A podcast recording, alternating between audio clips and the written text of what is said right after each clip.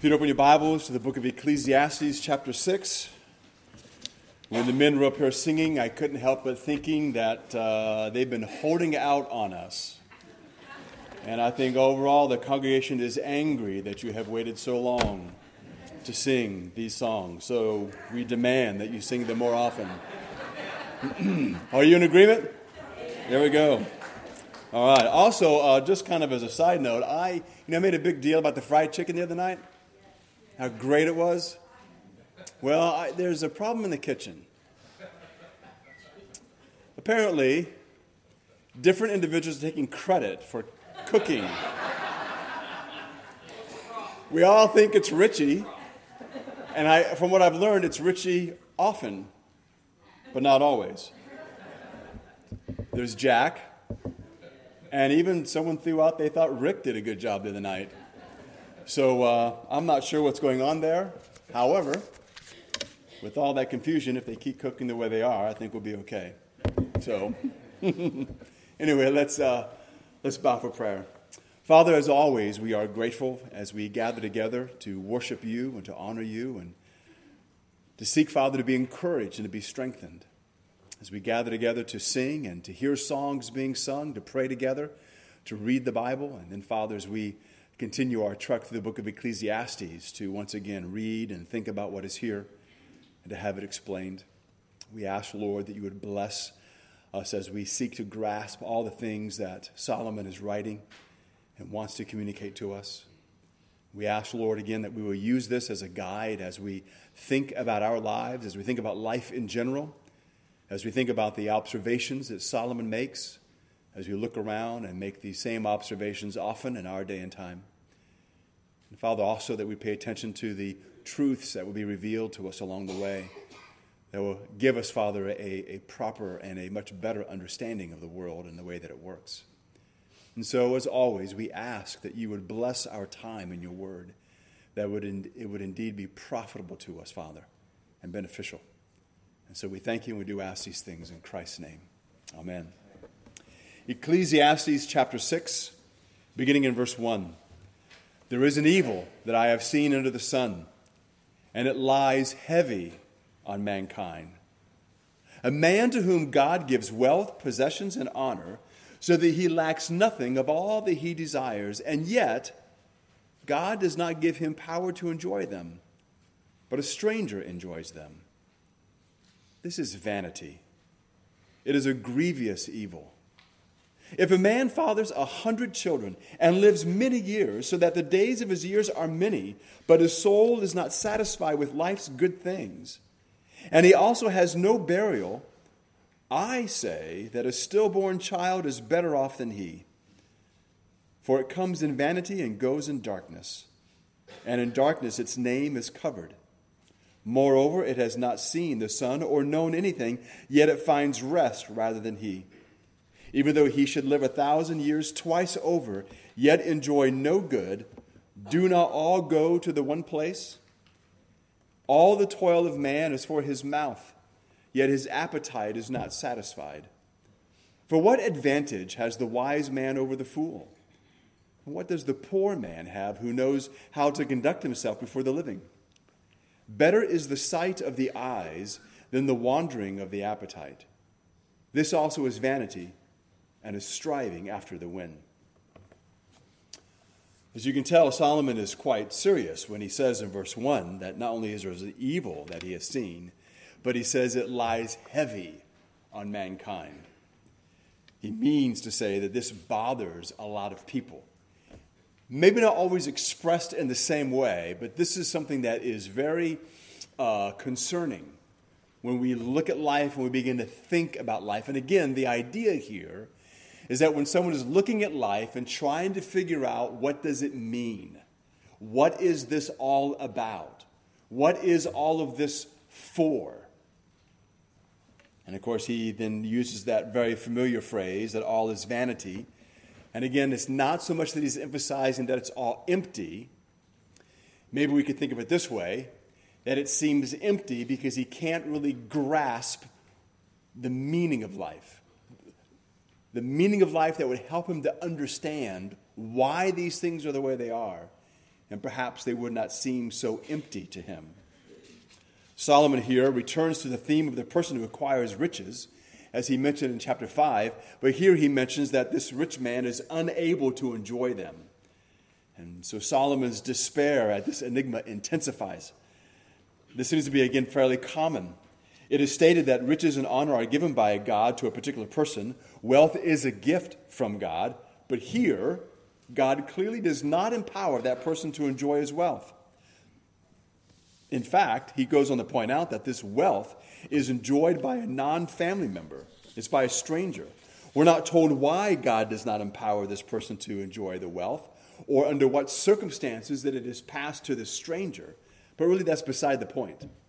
For Koheleth, it is enigmatic, it is mysterious that the one works so hard and then is unable to enjoy the fruit of one's labor. And he is repulsed by this and he is sickened by this. Maybe this thing has happened because the rich man has no children. So Solomon then kind of moves into this idea that even if this guy has a hundred children and lives a very, very long time, he still can't grasp what's going on if this guy can't find rest and satisfaction in his labor. So there's a couple things that he's going through as we work our way through this, and that is the ability to enjoy them that's been taken away or not given by God. But also he brings up this idea of rest, the idea of, of being at peace. In other words, if, if you can't find meaning in life, if you don't have meaning in life, then, then you're not restful. You're not at peace with it. You're not content. You can't really enjoy it because your mind's always running through some things. And so he talks about this individual not being able to find rest compared to an individual who's able to find rest. He says in verse 3 again, but his soul is not satisfied with, life goods, with, goods, with life's good things. Again, the point is, is his life is empty. Proverbs 17:6 says, "Children's children are a crown to the aged, and parents are the pride of their children." So what happened to that? Here, this individual has grandchildren. It's the crown to those who are older, and its um, uh, parents are the pride uh, of their children.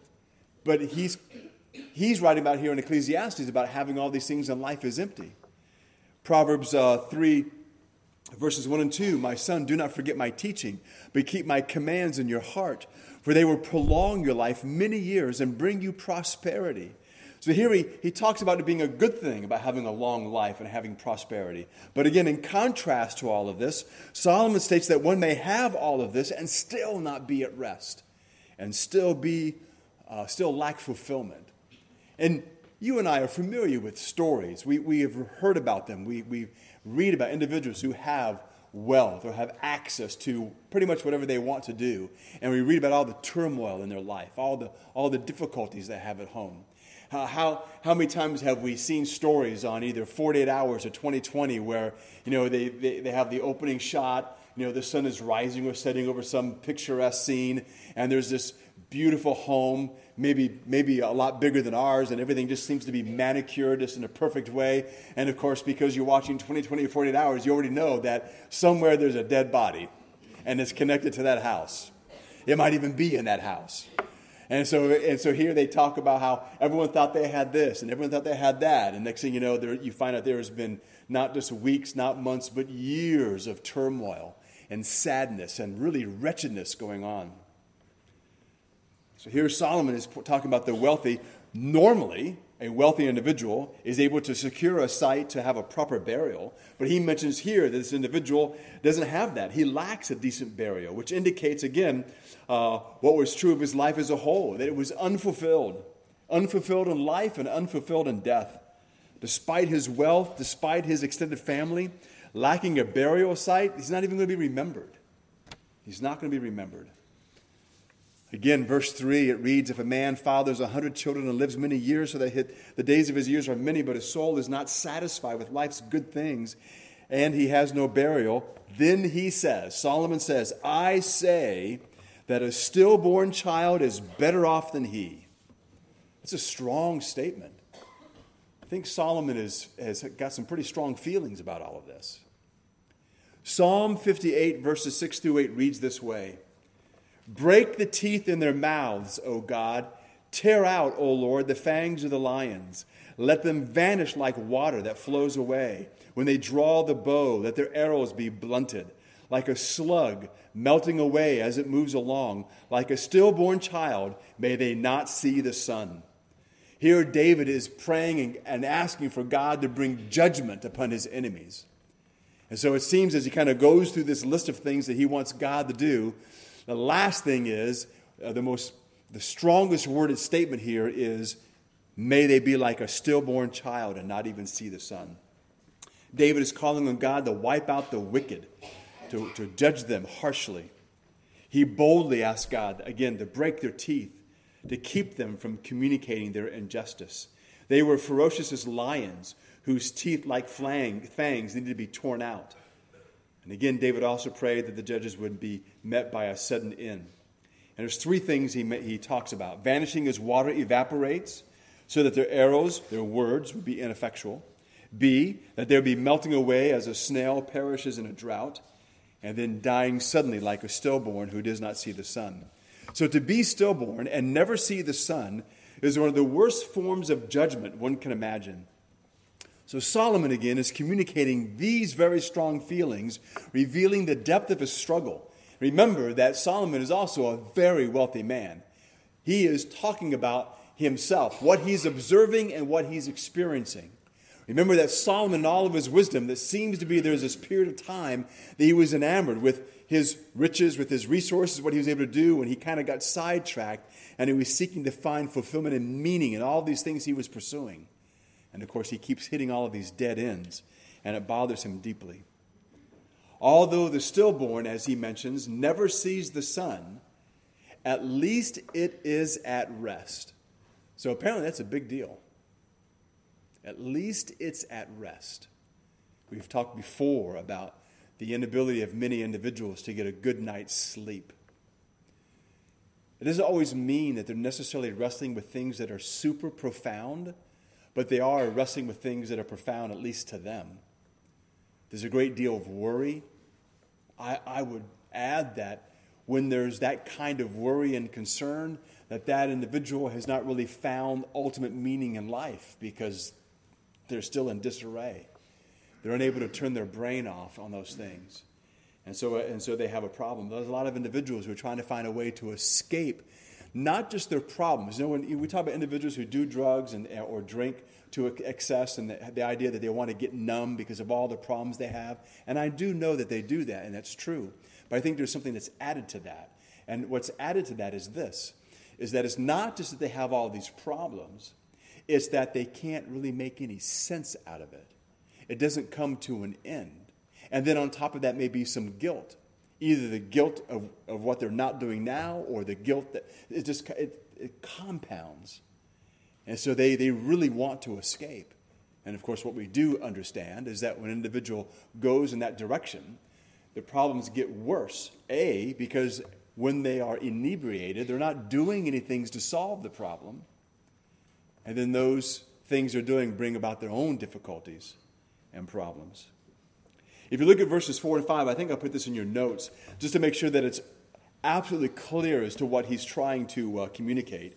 When he says in verse 4, for it, meaning the stillborn, so for the stillborn comes in vanity and goes in darkness, and in darkness the stillborn's name is covered. Moreover, the stillborn has not yet seen the sun or known anything, yet the stillborn finds rest rather than the wealthy man. So he compares the stillborn child with a wealthy man. And the key for him is the stillborn is at rest, it's at peace. He even mentions that even though he should live a thousand years twice over, yet he enjoys no good. He asks, he makes, he's asking a question, but it's rhetorical. Do not they all go to one place? So here, when he says he enjoys no good, it's not that he can't have moments of fun with his money or resources. The individual is able to do that. But he's not able to enjoy the good things of life. In other words, again, to enjoy the good things of life. It'd be like this. Let's say you have a, a family gathering. We'll just assume it's a good family gathering.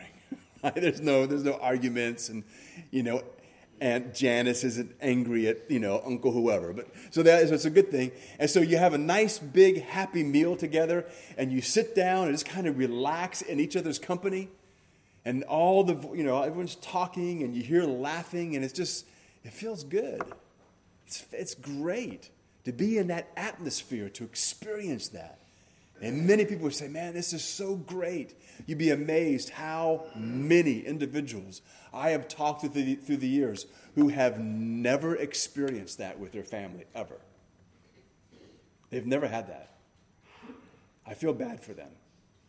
I feel really bad for them. They're missing out on some of the great things of life. In fact, I'll throw this out now in verse 7 when he says, All the toil of the man is for his mouth. I believe that the word mouth there, he's not talking about the mouth of the wealthy man, it's the mouth of the grave or the mouth of Sheol. So what he's saying is all the toil of, of the man is for Sheol. It's all going to go to the grave. And of course, his appetite, the appetite of Sheol, is not satisfied. It's just a never ending thing. So again, Solomon's struggle with all that he's observing is compounded by the shadow of death. He, again, as he's mentioned before that we've covered, he notices that no matter what's going on here, they all die. And he's just disturbed by that. Then he gets really almost a little cynical. Verse 8 For what advantage has the wise man over the fool? What does the poor man have who knows how to conduct himself before the living? In other words, what he's saying is this wisdom is about skill in living. But what value is wisdom or the skill in being able to live well? What is the value of having that to the poor if their lot in life is to be oppressed and exploited? Then, on top of that, how can wisdom help the one who's poor if rising out of poverty is one of the things wisdom is meant to produce? Becoming wealthy or being uh, uh, is going to help you get out of that. If being wealthy merely compounds the problem, What's the meaning of life? What does it all mean? In fact, there's a good paraphrase of verses 6 through 9, and it reads this way He might live a thousand years twice over, but still not find contentment. And since he must die like everyone else, well, what's the use? All people spend their lives scratching for food, but they never seem to have enough. So, are wise people really better off than fools? Do poor people gain anything by being wise and knowing how to act in front of others? Enjoy what you have rather than desiring what you don't have. Just dreaming about nice things is meaningless, like chasing the wind. So, this set of verses, these are not happy verses. I don't know if we're going to leave here today smiling and laughing because what he observes. And we know that what he's he's not exaggerating. We know that this is true. And so there's several points that I want to make as we think about this and let it germinate in our minds. Number one, Solomon wants us to know what work and thus what life is all about. And wealth is one of the areas he examines in this respect. All right, so he wants us to know what work and what life is about. Those two things are very intimately connected. It's because we spend a lot of time at work or doing work. Secondly, accumulation of wealth is one of the great idols of our day and huge amounts of energy are spent seeking meaning through greater and greater accumulation of wealth and possessions. In fact, one individual has said this we cannot fully appreciate the depths of materialism unless we understand how economic behavior supplies us with meaning, purpose, and a sense of sacred order. The idea is, is that our pursuit of the dollar or our pursuit of what the dollar can buy, if that is your single minded pursuit, you need to understand that that is giving you meaning, purpose, and a sense of, of a sacred order. So it is idol worship. So, looking at these in more detail, and some of these things you know very clearly because we have known these things for quite a while, but nonetheless, they are repeated for us.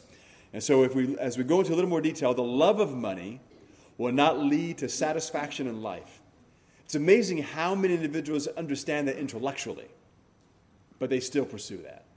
They still go after the money, thinking, well, if I can, but I, I know it won't bring me complete happiness, but if I can just get this, and I know it's not going to bring me this, but if I can just get my hands on that, kind of a thing. Solomon probes the inner attitude towards wealth and possessions. And there is to be a Christian attitude towards these things. Clement of Alexandria, one of what we call one of our church fathers in the third century, he was commenting on the rich man who was told by Jesus to sell everything and to come and follow him. And what Clement of Alexandria asserted that what was at stake was not a call to poverty, God was not, or Jesus was not calling that man to poverty. He said, the inner spirit, uh, it was a call to uh, the inner spirit of passionate desire for goods. That's what he was asking him to give up. The inner spirit of passionate desire for goods.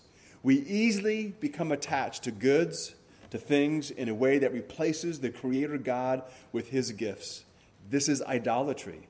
It will never lead to fulfillment in life. For we are made first for God, and the creation can be properly enjoyed only as a gift.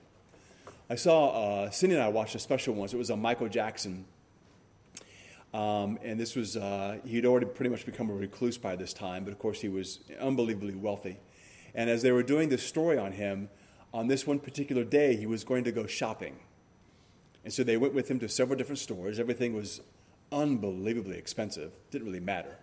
So he kind of goes to this one store, and he, whatever he likes, whatever catches his eye, ooh, get that. He's got assistants with him. Uh, that, that, ooh, I want that, that. All this stuff. I mean, it just they load up this limo with all these things uh, from these, uh, these several stores. And then they, they're continuing to, you know, to, to interview him, and, and they, they get to the house where he lives, and all these things are unloaded. I'm not sure he ever looked at him again. He bought this really cool looking chess set. I don't think he plays chess. And I don't think he was getting it for his kids. I don't think they play chess. And he certainly wasn't teaching them how to play. It would just look nice, among all the other things that look nice it didn't bring any satisfaction or fulfillment of any kind in his life. And we see that, and, and we kind of know that, but we say, well, it would be kind of nice to be able to go into the mall and just kind of say, I want that, I want that, I want that, I want that. I guess it'd be fun for the moment, it fleets, goes away very quickly. So, as we look at this in detail, secondly, what we need to keep in mind is the effect that possessions can have on us. We are familiar with the uh, truth that a good tree will produce good fruit. It's also true that our heart will be shaped by the location of our treasure. So Solomon gets to that here in chapter 6. What is the effect of the love of money on the person? One is unable to find rest and, and the meaning that one desires. That's its effect its effect on us, the love of money or the love of possessions, its effect on us is we're unable to find rest. We are unable to find meaning in life. It is interesting that Solomon doesn't explain, again, as I mentioned before, why God does not empower one to enjoy the wealth that he has, but he does reference a lack of satisfaction again, this lack of rest. And since the fall of man, work has not easily integrated into life so that one works and then rest as God does in Genesis 1 and 2. Work is a struggle, and work can easily become an idol. Again, we need to remember that man working was not the curse, God cursed the work. And so it becomes this great struggle. But work is to be part of what we do and what we engage in as individuals. Now, let me just kind of throw this out there. When I, when I talk about having wealth or money or the pursuit of money or work and how those things can become an idol, Sometimes we can very easily dismiss that from our mind.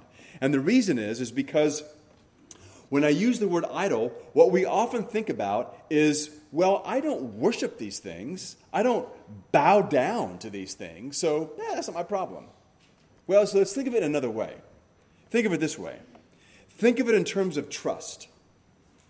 I have confidence in living my life and maybe I don't worry much because I am trusting in my job or I'm trusting in my paycheck. I feel secure because of what I possess or because of where I possess it.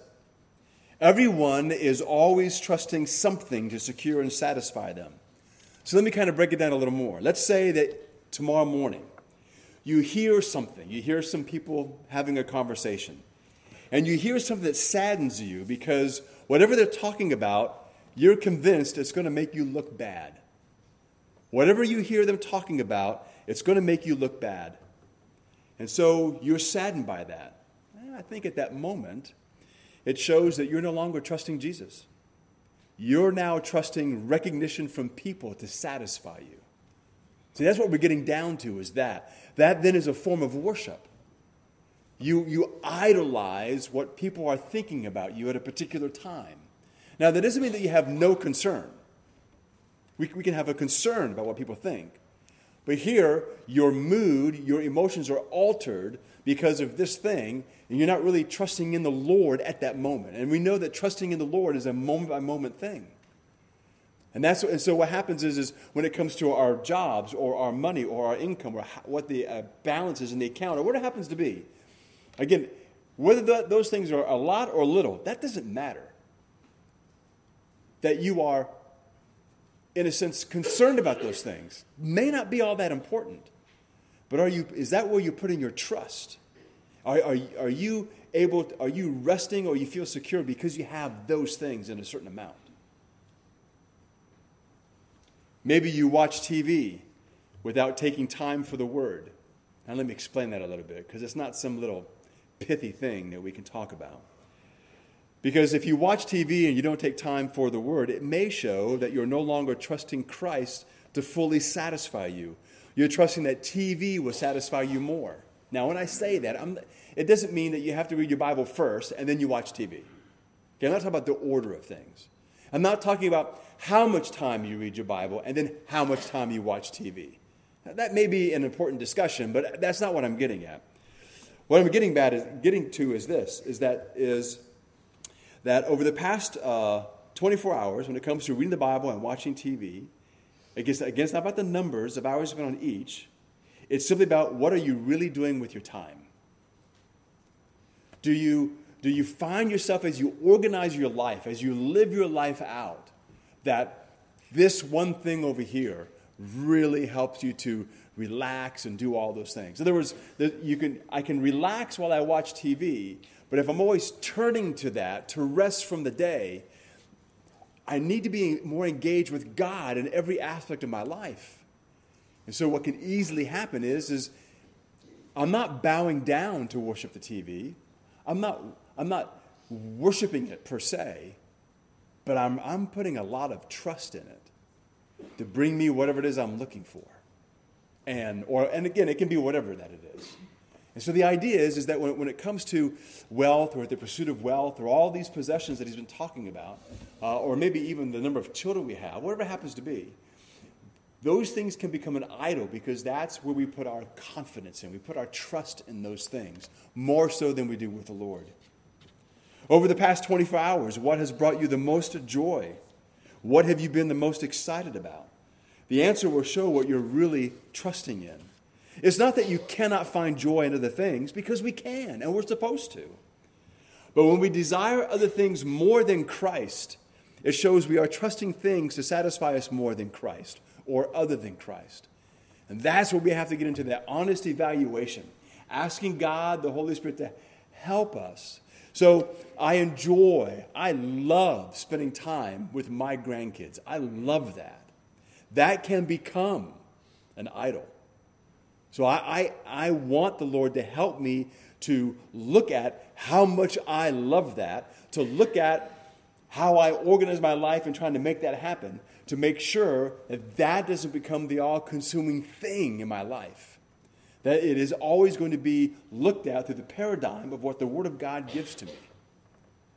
I may have to make some decisions I don't like. I may not. It isn't because sometimes we always think the negative. Well, we don't really want to think about it in light of what the Word of God says, because that means I'm going to have to spend less time with my grandkids. Where is that? I don't find that in here anywhere. We always think of it as being the negative. Like, you know, I, I have this hobby I like, and someone says, Well, have you have you talked to the Lord about it? Are you sure the Lord wants you to, to do this? And the answer is no. And the reason is, is because we're afraid that somehow God's going to say you can't do that. You're going to have to spend less time on that. That may not be the case. I know I've told you many times before when I was in high school and getting ready to go to college that, you know, I was just, football was like everything. You know, football wasn't first in my life, it was first, second, third, and fourth. That's how I organized everything in my life. I never when I was in high school, I never once prayed and talked or talked to the Lord about anything in connection with me playing football. Because I was terrified he would say I couldn't do it. Which shows you I just didn't trust him. Didn't understand him either. Now, it's a possibility that maybe I shouldn't have played. I don't think so, but that's a possibility. But I was always looking at it from the negative maybe I would have had my life worked out right. And instead of them playing one year and then having a reconstructive knee surgery, maybe I could have had a great time playing four years and then had my reconstructive surgery. you know, who knows how that would have gone. But the point is, I wasn't trusting God. And so I didn't bring these things to him. And so that did reveal that was clearly an idol in my life, period. So maybe we should ask ourselves this question Are there areas in my life or things in my life that I'm not really talking to God about? And perhaps that'll give you the answer. Back to our point that Solomon here is making the pursuit of wealth and honor above all things boomerangs or can boomerang back on the person and leave one restless and unfulfilled. Thirdly, it's also important to, to remember this Solomon is not glorifying poverty. Because there are some, you can even find many books written by Christians that somehow want to glorify poverty. As if you really want to be close with the Lord, if you really want, then, then you take a vow of poverty or, or you live that way. Well, maybe. I, don't find that in the Bible. There are some that are poor and there are some that are wealthy. And, they're, and they're the, God has called each to whatever lot he has in life. Uh, remember the freedom to eat, to drink, to work, to accumulate wealth, all those are gifts of God, and they are to be enjoyed before him. In the Old Testament, there is no condemnation. Uh, um, uh, there is condemnation of those who oppress and show no concern for the poor, but there is no condemnation of just wealth by itself. So if we take Solomon's observations, taking what we have here in the book of Ecclesiastes, chapter 6, our takeaway are these. One, possessions are good, but also dangerous. To avoid the dangers of possessions, we need to pursue simplicity and generosity. Secondly, Generosity may imply more than just moderation, it may involve renunciation. It's not always that, but it might be. Not all Christians are called to this. Some are called to renounce all wealth, others are not. Again, as I mentioned, the Bible is full of both. Abraham, extremely wealthy man. John the Baptist, well, he was so poor he wore camel hair clothes and he was eating locusts and honey. How about you? But I'm sure you can lose weight eating that, but that would not be my diet of choice. And so we need to make sure that we are seeking the Lord about how to handle those things.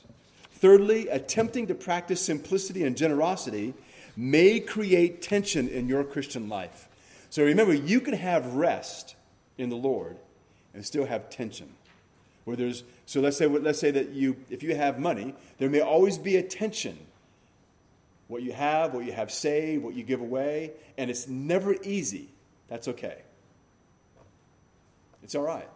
You, you may, you, there'll be moments where you are at peace with that. It doesn't mean that you never have rest, but I don't think there's, there is no one simple answer for everyone because it's different.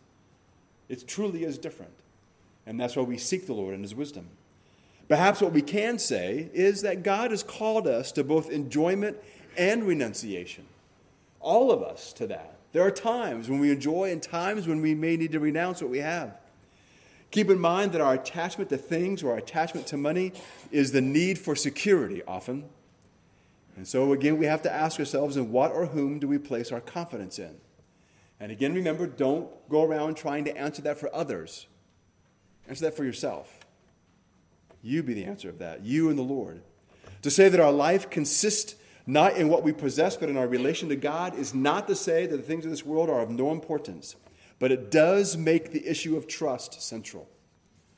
And so, once again, in the end, we need to ask ourselves whether it's our psychological well being that we're looking at, our physical well being, or any other type of security that we're looking for, what is it we then put our trust in? Do you put your trust in the neighborhood you live in? Do you put your trust in the country you live in? Do you put your trust in your government? Do you put your trust in uh, our military and our ability to do things? To acknowledge that we have what we have because of all those things is not wrong. But my ultimate security lies in the Lord Jesus Christ because all of those things can change. And they can change rather rapidly. And they can change immediately. And then what am I left with? My life I pray, will not fall apart because my trust and my confidence is in the Lord. Let's pray. Father, we thank you again for the difficult words that Solomon has penned for us here. I don't know, Lord, how many of us have wondered about some of these kinds of things. But I'm sure there are those who have wondered, uh, wondered about this idea that so you may have the ability to live right, you may have that wisdom. But if you are continuously being taken advantage of, what's the use? It's easy, Father, for us to become cynical. We begin to lose our understanding of the world and all that is taking place and of your plan. There are times, Father, that it is very difficult. There are times that it can be very disappointing. There are times, Lord, when there may be a lot of grief or tension.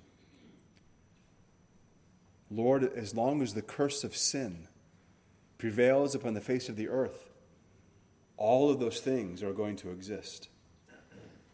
But Father, I pray that you would help us to find our comfort and our security and our rest in you. That with all of those things that we mentioned being true, we will have rest. And so, Father, I pray that for those here this morning who know you, who have not experienced those things, I pray that you would help them to bring these aspects of their lives to you in prayer. I pray they would ask you to help them to evaluate where they put their trust and confidence.